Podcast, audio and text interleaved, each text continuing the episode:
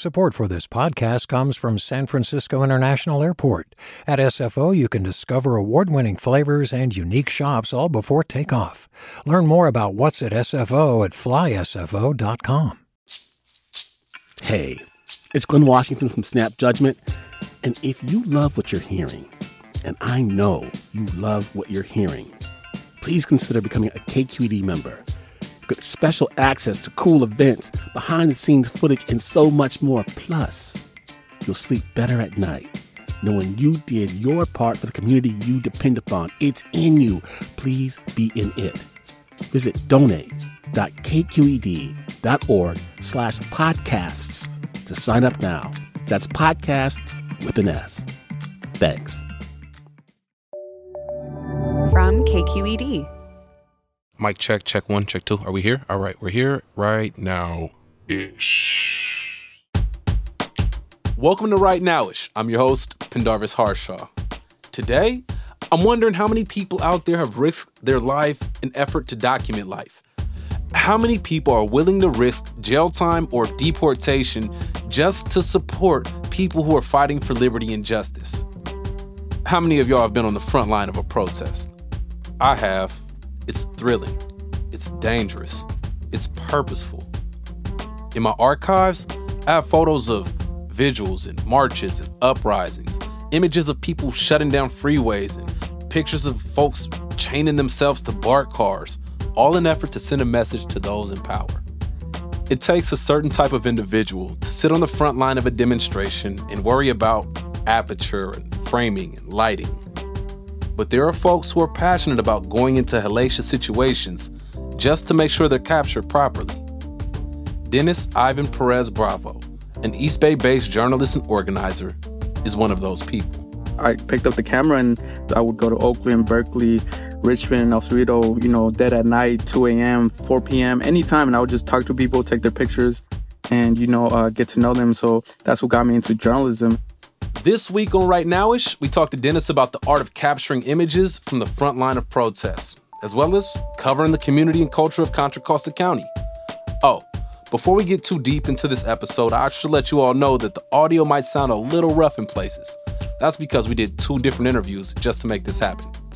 Okay, now, on with the show.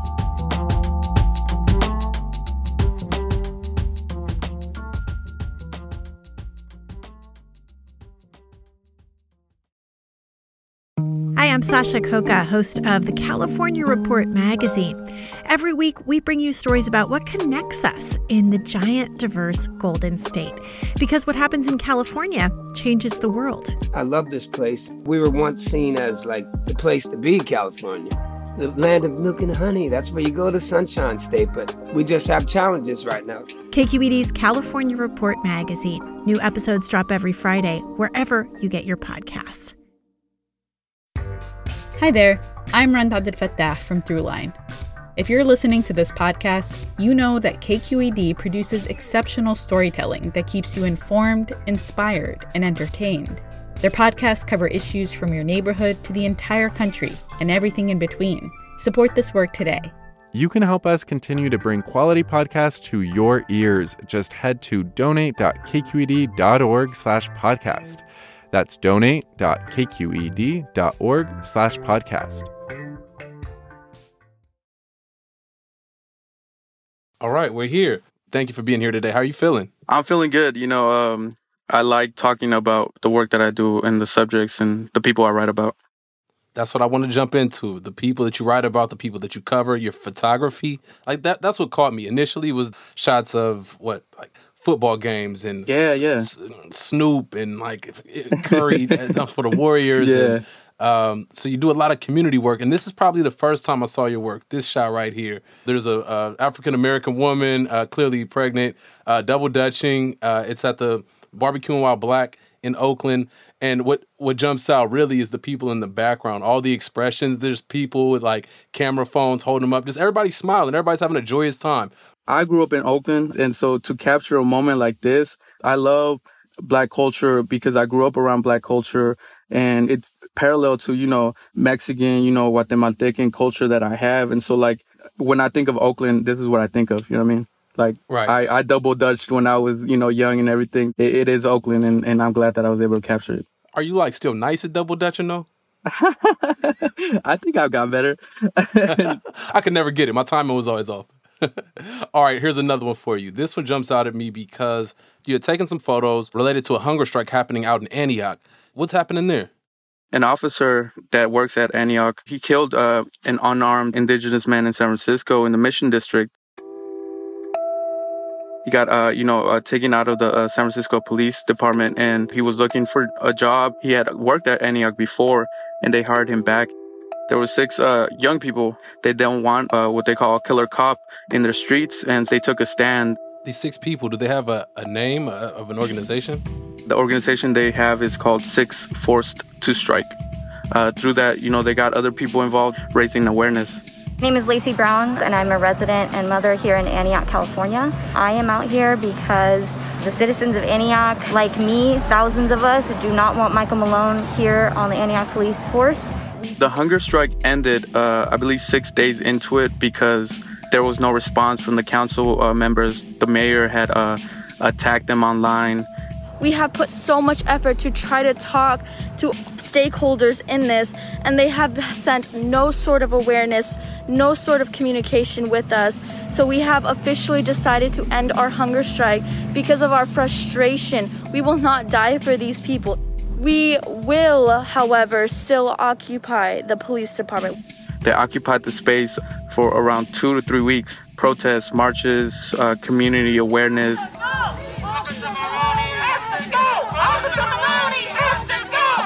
Uh, as of right now, they're not occupying the space anymore.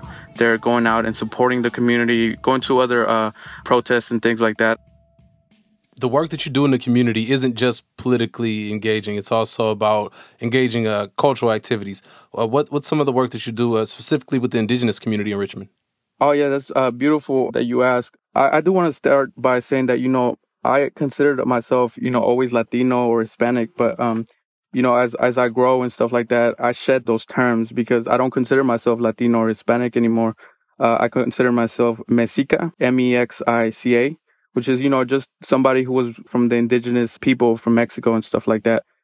And so East Bay Movimiento uh, was started because our purpose is to just create different events that promote, you know, community engagement, business, commerce, and also in politics. You know, with that, we were like, okay, well, we want to um, encourage people to like learn more about their roots, and we got to be an example. And so we decided, let's start taking Aztec uh, prayer dance classes. Right now, the prayer dance is being practiced at Civic Center in Richmond. We set up a cloth, and then over it, uh, we create an altar. We put different leaves, uh, different plants. There's uh, sage that we burn, uh, and then there's another plant that's burned. And this is in inside like an urn, just opening up ourselves and our spirits to, you know, not just see superficial things, but remember that, you know, we are spiritual beings and that we transcend this physical realm that we see we open that space up even more uh, when we do our first prayer. We start with a rhythm. It's a ta-dun, ta-dum, ta-dum, ta-dum. We jump to this rhythm.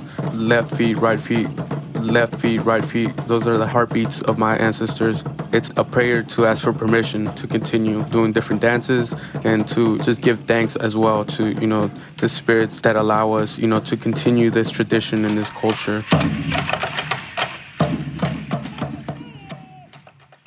Active, active in community, not just in politics, but also in culture, and then obviously in journalism as well. Like that's where I know you from, uh, from your work with the Richmond Pulse.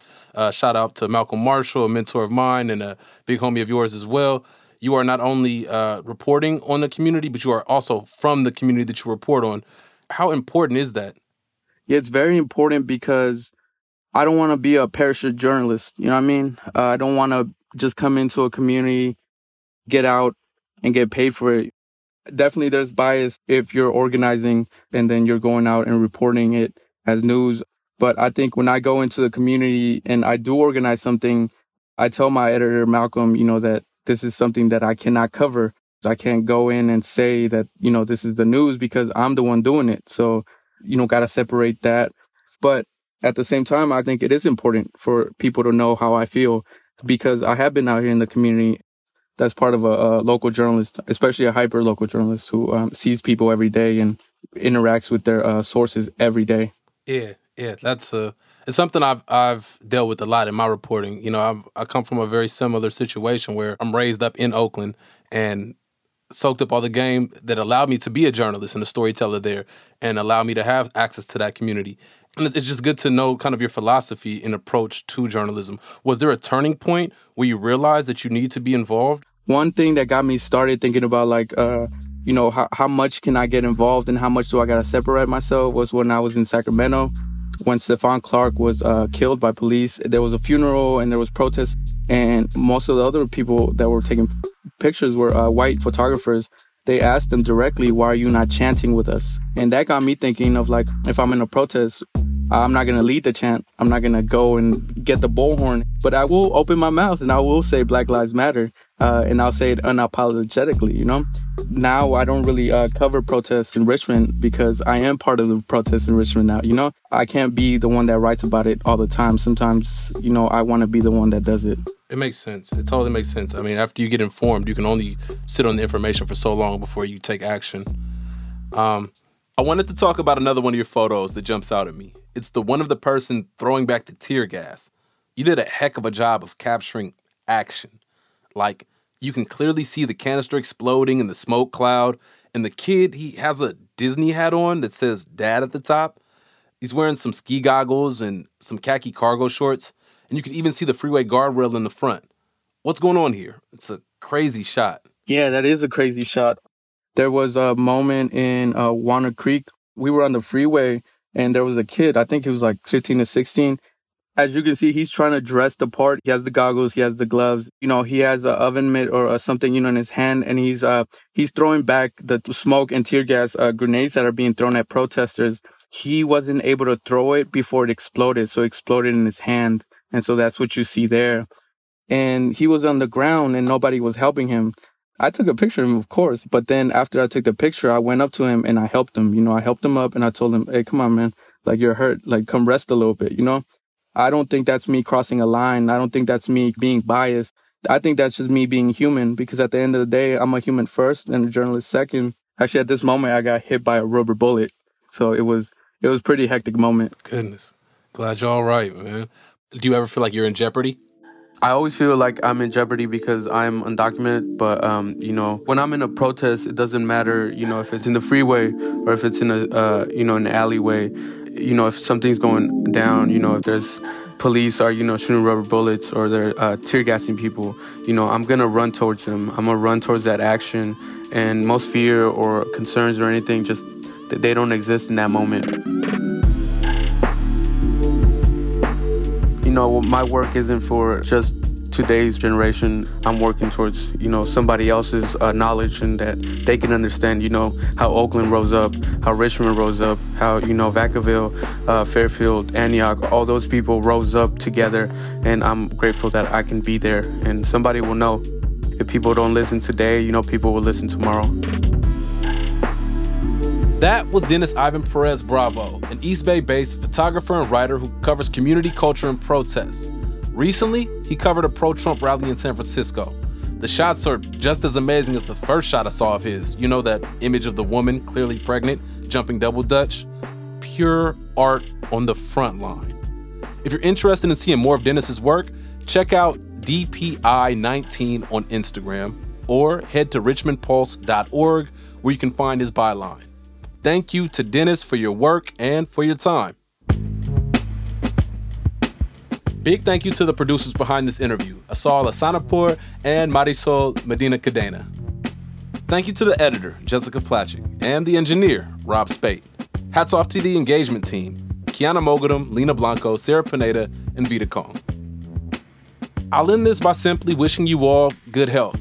Tensions are sure to mount in the coming days, and no matter what happens, protests will continue.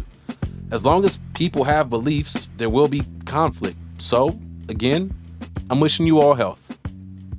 My name is Pendarvis Harshaw. I'm the host of Right Nowish. Right Nowish is a KQED production. Do you love learning about the San Francisco Bay Area? Its history, its people, its unique blend of cultures? Then you should check out the Bay Curious book. I'm Katrina Schwartz, editor and producer on the Bay Curious podcast, and I'm here to let you know that for the month of May, we've worked out a sweet deal for KQED podcast listeners. Right now, you can get the Bay Curious ebook for $1.99. That's right, $1.99. Just search for Bay Curious wherever you get your ebooks or find a link in our show notes. This offer does expire at the end of the month, though, so you'll want to act on it fast. Happy reading!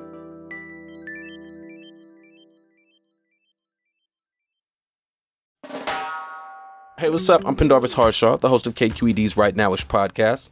Donations keep independent journalism alive and healthy, and you support outstanding journalism when you support KQED. So if you haven't yet, check out donate.kqed.org slash podcast. That's donate.kqed.org slash podcast.